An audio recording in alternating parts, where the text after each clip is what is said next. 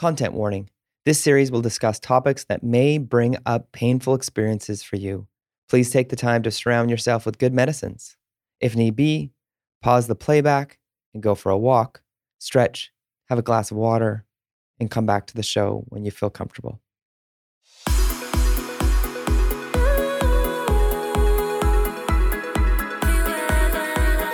Welcome to the Métis Speaker Series. I'm your host, Darian Kovacs. On this podcast series, we will be exploring learning, healing, and rebuilding within the Métis community.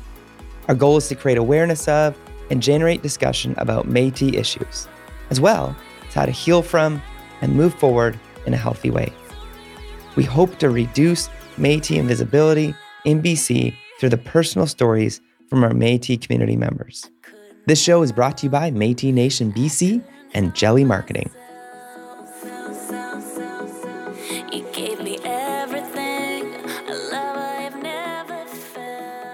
Welcome to the Métis Speaker Series. I am so thrilled to introduce you to Justene. Justene, tell me about yourself.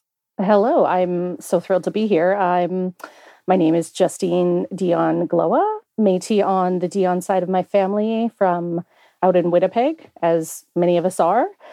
Yeah, my grandfather was adopted out of his Métis family and into a white family, so it did take us a while to sort out our history, but over time we were able to do that. I'm a sister, a mom, a poet, a beadworker. I'm a lot of things. That is incredible. I like that. I'm a lot of things. That's like a great title in life. So I want to talk about your poetry. So Sure. let's start with there. Tell me about the poems that you do write, and more importantly, where do you draw inspiration for your poetry? I think for the most part, my inspiration is really just, I hate to say it, but it is actually quite trauma based at this point in my mm. life. I've used poetry to heal, and I think that it's been a powerful tool in that process. I know that there are other folks out there that need to know that they're not alone as well. And so I guess in writing these more difficult, challenging poems, my hope is that uh, the people who need them will find them and maybe feel like they're not alone with the big heavy stuff that they deal with day to day. And I mean, but I also draw inspiration from nature and yeah, and I I joke often that one day everyone who loves my first book will hate my next one because it will be all happy poetry and there'll be no sad things left to write about. But I feel like life might challenge me on that one, so we'll see. So those that maybe you know think poetry and they think maybe like kind of like it's not for me or it's over there. But would you say though, like if, if someone likes listening to like music and the lyrics in music, uh, likes listening to hip hop music, you know, rap lyrics, would those be all forms of poetry? Would you say? Yeah, absolutely. I I think so. I know that in my own life, I did. Um, I was really involved in the music scene as a, a teenager and in my early twenties out in Winnipeg. Um, constantly at local shows, uh, both like metal and hip hop shows. And I was in a few bands, and as a lyricist, definitely, and that was a huge outlet for me. So, absolutely, yeah, music is music, lyrics, rap. That's all poetry to me as well. Okay, so random for you. I was in Winnipeg and met a Winnipeg hip hop artist named Fresh IE. Okay, You know this guy? I've, I've heard of. Okay. but um, I haven't lived in Winnipeg for quite some time, and so back Okay. when I was in Winnipeg, it was like a different crew, right? yes, yes. um, So this was the 2000s, okay? This is like early 2000s when I met Fresh. IE. I had my first kid in 2006, so Okay. Pretty firmly out of any music scene by then, unfortunately. yes, But yeah, I didn't get into hip hop until later. You know, I was fortunate enough to see the uh, DMCs with DJ Brace. That happened in Winnipeg. It was a great place for music in general. I was also fortunate enough to have um, a lot of time spent at the University of Manitoba's radio station. Yeah, hung out there a lot. That's really And- cool. Everyone in my world was just really passionate about whatever music they loved. So, Yeah. Wow. That's really cool. Yeah, a lot of great music came out of Winnipeg. Yeah. it's true. Which is which is which is really, really cool. Fresh IE was the first Canadian rapper to get nominated for a Grammy Award. Actually, we got That's amazing. twice. Yeah, out of Winnipeg. It's very cool. Today, would you be able to share a poem, like read a poem for us? Do you feel comfortable doing that? Yeah, absolutely. I I find I like reading poetry, but I Mhm. love hearing poets read their poetry. That's fair. I think it gives a lot more context when Yeah. the the poet's actually reading it because there's a lot that I'm trying to communicate with space and shapes, but I don't know if it always comes across perfectly, obviously. So Remember the, the Vancouver 2010 Olympics and Yeah. our opening ceremonies was a, what do you call that? Spoken word artist. yes, Again, another Yeah. form of poetry, correct? yep, absolutely. Okay. Yeah. All right. So I guess if I had to pick one, I'll pick a poem called Char. It's actually not included in the book that'll be coming out, but it's a more recent piece that I'm really happy with. So here it is, Char. 11:10 to 11:40 a.m. window open, sound of weed whacker outside, grass clippings blown in, lots of wind. Wisps gentle. Zephyr choral sings the gospel. Grace's cheeks, not yet turned cold. Serene, pallid, lips mute, cerulean, upturned. Hair short, curled, gray, like her mother's, not long. I remember it long. Would be matted, gnarled, knotted, blonde. How hands laid at abdomen, how crossed in one another or resting at the sides, how nails painted color or bitten raw to tips or holding Bibles, feet on couch, reposed socks on, off, clothing rots slower than flesh, coroner on scene. Mold licking at the weakest points, spreading blackness from underside out, like burning a photograph. The last one. Gangrenous wounds, we will have to amputate ourselves. Landlord says the fans point out that open window. Landlord says the couch will have to go. The body that was your mother oozed through, liquefaction, not a word you've ever needed to use. How the neighbors must have knew fumes. Cleanse the image from your mind with soap she used to wash your mouth out the first time you custard her. No name liquid lemon dish detergent. Scour Byzantine fissures of gray matter, of the curse of Eve. Knowledge, of shame, of self, of the power of a hunger for home. Wow. Wow. I feel like it was so visceral and emotive and visually like you were saying stuff like you weren't showing me a picture or painting, but I felt like I saw all these things and felt those That's things. So. That's what I I'm also going like- for. those that are listening to this episode on podcast, which is probably going to be the majority of our people experiencing this, but there's a video version as well. And and if you get the chance to watch Justene's face while she's reading it, it is so cool because you could tell this comes from deep within. It does, yeah. That piece is about my mom, who is now gone, but unfortunately passed away during COVID. And for obvious reasons, we had absolutely no access to her. And mm. for obvious reasons, she died on her own and wasn't found for quite some time because no one was allowed to see anyone during COVID. And so, not having been close to my mom in a long time, I needed to kind of process these weird emotions that came with knowing that that's a possibility for everybody is a weird thought, but I got it out. So when you write these poems and and maybe when you started to where you are now, has it always been quite personal and about your personal identity or what's what's maybe been the trajectory of your kind of writing experience?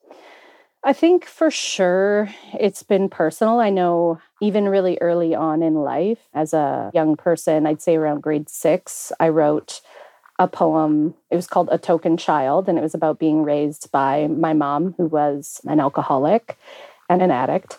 And I had a teacher that was incredibly interested in this poetry and really pushed me forward into just developing my craft even as like a little 11 year old kid but also challenged me to read the poems out loud to a bunch of kids that had like no idea where i was coming from and that maybe was the right thing to do but maybe wasn't i'm really not sure but it definitely changed the way that i looked at things because it made me realize that even though others don't necessarily experience life the way that i do my story can have value even to those folks as well When do you write? Like what does that look like in the rhythm of your life now? You said you got a lot of things going on. You're eating. Yeah. yep You're a mom.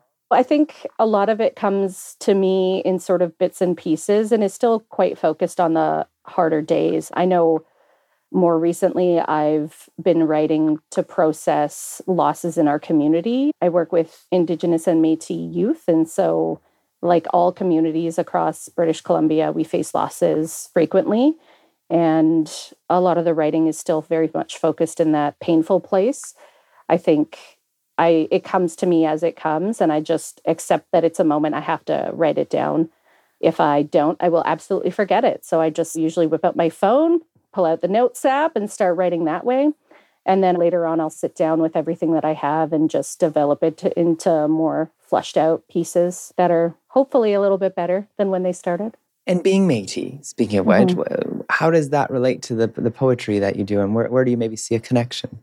Well, I think often we forget how perhaps not Métis folks, but other folks forget the many ways in which Métis folks are marginalized. I think it's easy for a person like myself. I'm quite white passing. It's a lot easier for me to just exist in the world. Explain that term, white passing, just before. I think for me, white passing means that if you saw me out in the world, yeah. you might not assume I had any indigenous ancestry. Okay. Okay. Yeah. Just for a term that may, people may not have heard that yeah. before. That's yeah. That's what that term means for me. Whereas I think there are many, many Métis folks that have, you know, a darker complexion or even darker hair and just read to the public as Indigenous or simply not white, which is enough in our society, unfortunately. So for me, it's been a weird dance of existing in white spaces where people are often horribly racist and in Indigenous spaces where you know, I'm definitely becoming more comfortable in Indigenous spaces, but I've absolutely had Indigenous folks say right to me, like, I thought y'all just wanted to be like us. You know, like the Metis just want to be like us. And we often forget that, you know, in the umbrella term, if we give any credence to the umbrella term that Canada has used for Indigenous people, like Metis is in there and we're Indigenous. And so it's certainly not about being like anyone, but how being Metis plays into the poems. I think there's a lot of these poems that are about the experience of being specifically Metis. Like there's a poem I have called Native Aunties, and it's about how, you know, at your native auntie's house, it's just different than it is at, you know, your white auntie's house.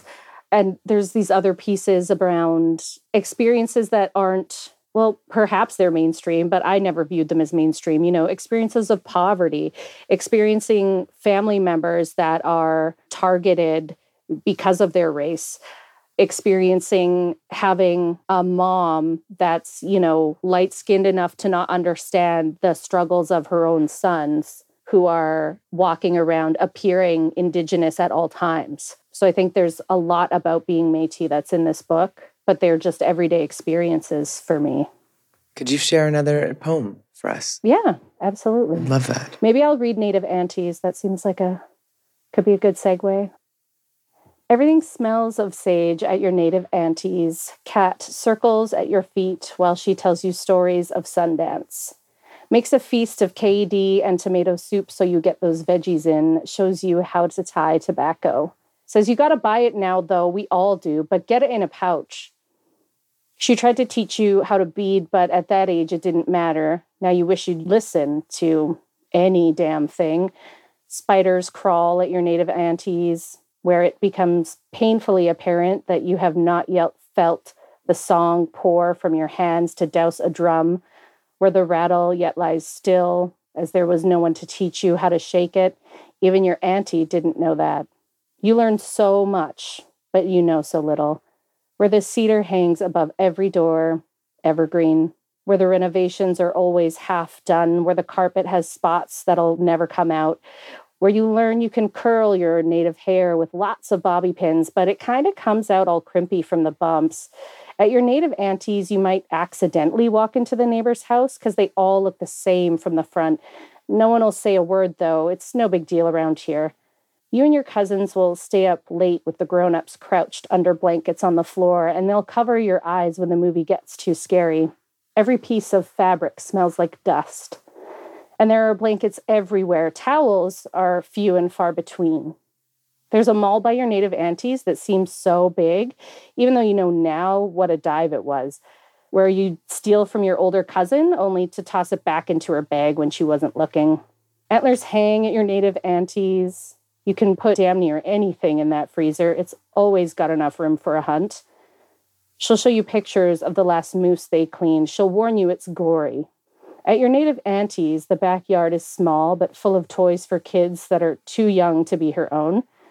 She takes you to yard sales so she can fill her kitchen with kitsch she somehow always manages to pull off. Everything is stacked against the walls at your native auntie's, and there's books, books, books. One thing about being at your native auntie's is it's always so comfortable, no matter how full or cramped or cluttered, and it sure makes your white auntie seem like a sterile. Your native auntie is always ready to tell you to leave that boy or the next. She ain't playing with these men. She owns all her own. No matter how bad it gets for your native auntie, she is strong. She holds her head up she can face her kids knowing she never had a moment of anger for them, not once. Your auntie teaches you the protocols for elders and moon time. Your auntie shows you how to smudge without saying a word. Your auntie lays a feast out for the dead we miss, cuts hair when we mourn. Your auntie paints polar bears and loons, sees it all different. Your native auntie carries the teachings for the whole family, all the kids who don't care yet but who will. That was incredible. Incredible. So uh, now you mentioned book coming out. Is this one yes. of the poems that will be in this? Tell me about this book. When is it coming out? What's in Absolutely. it? What can we expect? Yeah. Um, the book is coming out in October. It's called Trailer Park Shakes. It's being put out by Brick Books. So I'm super happy to have a very long standing Canadian publisher to be behind this book.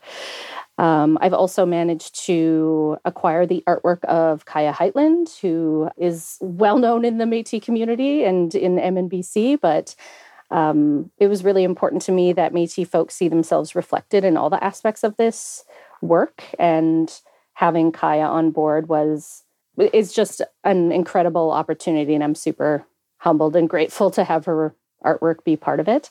So yeah, I think it will come out, you know, early October. We'll do like an official release maybe later in October, closer to the 20th or so. And yeah, just go from there. Very exciting. Very exciting. Yes. what, what does it mean to be like like professionally and kind of like uh, you know, you can publish like that and get be in bookstores and it'll be, you know, on Amazon and all those great places. I don't know what it means yet. You hmm. know, I'm 37. It's the first time a book of mine's ever been kind of traditionally published. And so I'm not really sure what it means yet. It feels weird a little, only because the poetry is quite vulnerable. There's a lot of personal details. There's, like I said, it's very based in traumatic happenings. And so I've wrestled a lot with this idea of do I want to present this to the world and have them feel like they've gained some kind of expertise from this vicarious experience? Or do I want to make sure that it comes out for the folks that actually have lived a similar life and could really use work that lets them know they're not alone? I know that that part is important to me to make sure that others don't feel alone. But I've also come to terms with the idea that I'm not obligated to carry on extensive conversations outside of the work you know the the poems are what they are and i don't need to expand on the experiences that are detailed in them i don't think. That's my perspective anyway. I'm sure that i'll be asked to many many times but i don't know that i will. I just not i'm not feeling obligated to do that at all. I just want the work to kind of speak for itself. That's incredible. Now have you ever heard of book clubs ever using a book of poetry as their book club book? I don't know if I have, to be honest, which is a real shame. I know, like, I don't know. Yeah. I feel like it wouldn't be super conducive to a book club only because most times you can read a book of poetry like pretty quickly. Yeah. Um, they're easy to devour, whereas, you know, novels are not quite as easy to. So, yeah, I'm not sure if I've ever heard of that before. It's a good question. We need to start Canadian. a poetry book club. Yeah. Or speaking of books, there's a book that came out recently by Douglas Coupland called Binge. And and it was all about like it was it was written in the format like you would binge a TV series or a TV show on Netflix. And so he wrote a book in that format. But I wonder if poetry, if you really like eat it slowly and consume it, like you don't binge it, but you just eat, read it slowly. And then there's a section in the back of your book that's like, here are you know seven discussion questions for book clubs that are choosing to use this book as a book club book That's an interesting idea. I like it very much. Um, as a, you know, early childhood nerd that was absolutely in book clubs, I totally used those questions in the back of the book. Yeah, yeah. I think Yeah. it'd be cool, and I don't. It's just one extra page for the publisher. I'm sure they do it. I'm sure they'd be excited. maybe. And, I can ask. I know my wife's in a book club, and it's great. She discovers new books every month because they they pick a new book every month, and then it's great for those that purchase books. Some get it on their e-reader, and but those that purchase books, it's a great kind of bulk experience of buying every month. She actually had the pleasure of Helen Knott. They read her book, and she Zoom bombed because they were doing their book club on Zoom. Oh my and god. the person who organized it asked Helen to just join in a- on the book at the end of the book club evening, and it was incredible. So they got to like talk to her and ask her questions and meet this That's so the, fun. the author. Yeah. awesome. And I would do that. I, would know that's what I'm imagining you doing that, and and it would be so great because it would be this like very suburbia Zoom book club thing, maybe, and like maybe you know in Spruce Grove, just outside of Edmonton. They've you know there's these seven you know people have read your book, and all of a sudden you show up, and they're like, hey, it's me, the author. And you could read one so of your fun. poems for them. That would be so cool. Our new piece So you're working fun. on. Yeah. Yeah. Yes. So as an artist, like like we, we think of like sculptors, right? It's like I've done these. I don't know how many poems you have coming out in your book. How many in total will be there in the published? I don't Version. know. I'd have to like go and count through the manuscript. Like thirty, maybe. Probably somewhere in there. I know I made some substantial cuts because I just really Mm-hmm. wanted it to be what I wanted was for the poetry to be high impact and not Yeah. to have any sort of weaker pieces in there, if Yeah, you will. yeah.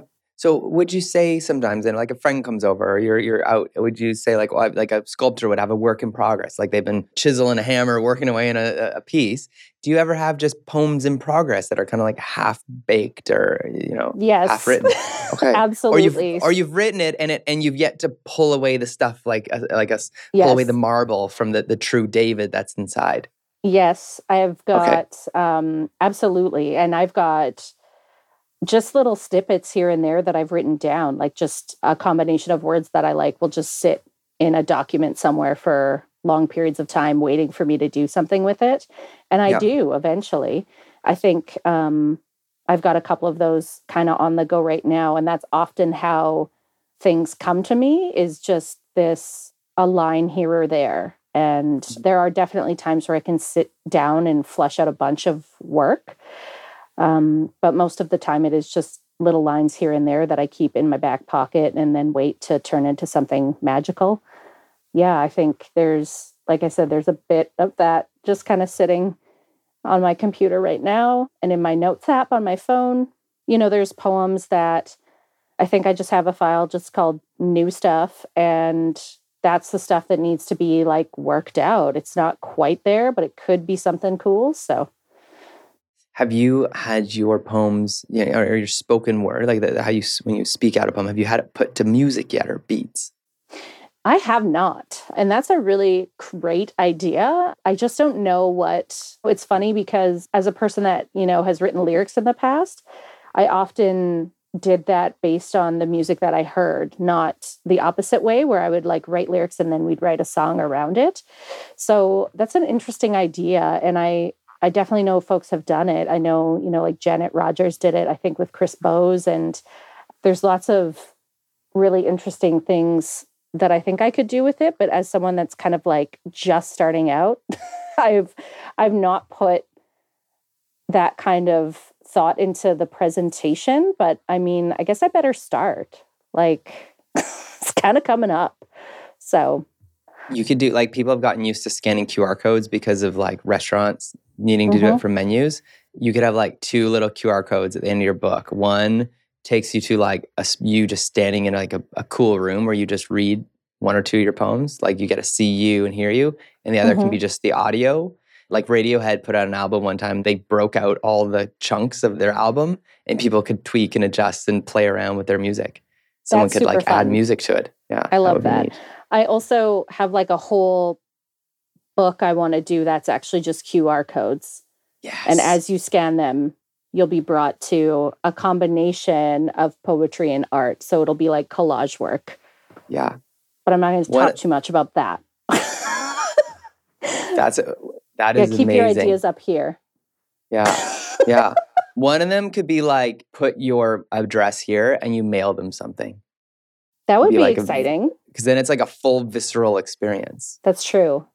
The, Yeah. the digital world and the real world kind of like colliding. Yeah, yeah, yeah. I like that's really cool. I just find the QR code is the perfect image for recognizing how far removed from reality we can become. It- yeah. It really yes. is like this image of like, well, what is this? First of all, Mm-hmm. it's not even a thing, but it's a code, but it's it brings you someplace real, right? It's such a strange idea to me that I kind of love it as poetry. Yeah. There was a, uh, a well-known Canadian marketing kind of speaker, author, uh, podcaster. One of his first books was called "QR Codes Kill Kittens," because he was back in there. He was so upset that people were like, "QR codes are the future; these are amazing," but they use them in such weird ways. But now they've become very useful for restaurants because it gets you directly to the the menu and makes sense if you have like private stuff. You don't want to like fully, you know, because people don't want to type in a full domain name. Like they might have big thumbs like me and get. You know. I still struggle to type on my iPhone, so I, I am a fan of QR codes in restaurants. Yeah, I've not, like I said, I'm not, uh, I, don't use them often, but I do find them just a very interesting curiosity of our time. I could see a collapse. So the, the intro music and the outro music is supplied by a Métis artist who also works. Hopefully, in, yeah. yeah, Métis. She works in the Métis headquarters office, day job office, nighttime DJ. So uh, Very again, she, it would be a cool to see a, a fun collab there one day. Awesome. That's good to know. Justene, thank you for being here. This has been amazing. Could you close us off maybe with one more poem? For sure. Kind of mic drop it for the show today. Let me see. I might close it off with a shorter one, but it's super meaningful to me. And it was one of the inspirations for the artwork for the work, the whole book. So it's even named in Michif, so you can't argue with that. It's called Cornet, which is crow. I'm not good at rolling my R's yet. I keep getting told you got to roll the R. So Cornet, uh, it means crow. A smeared red thumbprint of finger paint on a freeway canvas black feathers in the wind, wave anarchy, and then death. Friends gather and cry out, a tumultuous resting place. I pick that raven up, its blood run furrows in the etchings of my skin and dripped a dotted line to where X marked the spot. No gravestone, just a brown paper towel to give closure to a murder of crows weeping at a crime scene, a Congress that bore witness to the massacre and hoped the neighbors didn't see. Justene, thank you for being here. Marcy, it's been a pleasure. Well, listeners, viewers, keep an eye out for October when this book is released. Go to your local bookstore, small, That's right. family owned bookstore. Your, Trailer Maybe you're Park gonna go- Shakes, yeah, maybe go Justene to. Dion-Glowa. Yeah. do the plug. You got to do the plug. Yes, yes, yes, and and maybe you'll find it on your Kindle, your Kobo, your maybe maybe you'll find someone selling them photocopied versions on the streets, but maybe don't buy them. Maybe It'll be me, probably. Just Yeah, kidding. but again, adding some poetry to your routine, to your life, adds a lot of great flavor and fun, and really can affect you mentally, emotionally, physically. I think in a lot of ways, it's a pretty powerful form of art. And uh, Justene, thank you for sharing a few selections today with us and sharing how uh, how they came about. Thanks, Darian. This has been the Métis Speaker Series. Our amazing guest, Justene, and we look forward to seeing you next time on the series. This has been the Métis Speaker Series podcast. I'm Darian Kovacs. Thanks to Métis Nation BC for making this possible, with funding provided by the Civil Forfeiture Office's Indigenous Healing Stream. You can listen to all of our episodes, learn more about the podcast, and sign up to the Métis Nation of BC newsletter to stay up to date on Métis news at métispodcastseries.ca.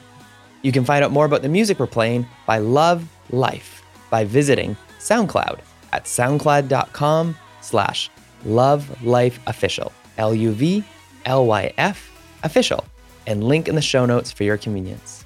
Follow us on Apple Podcasts, Spotify, or your favorite podcast listening device. See you again soon. Mina Kawapa Mitten. Thank you, Marci, for listening.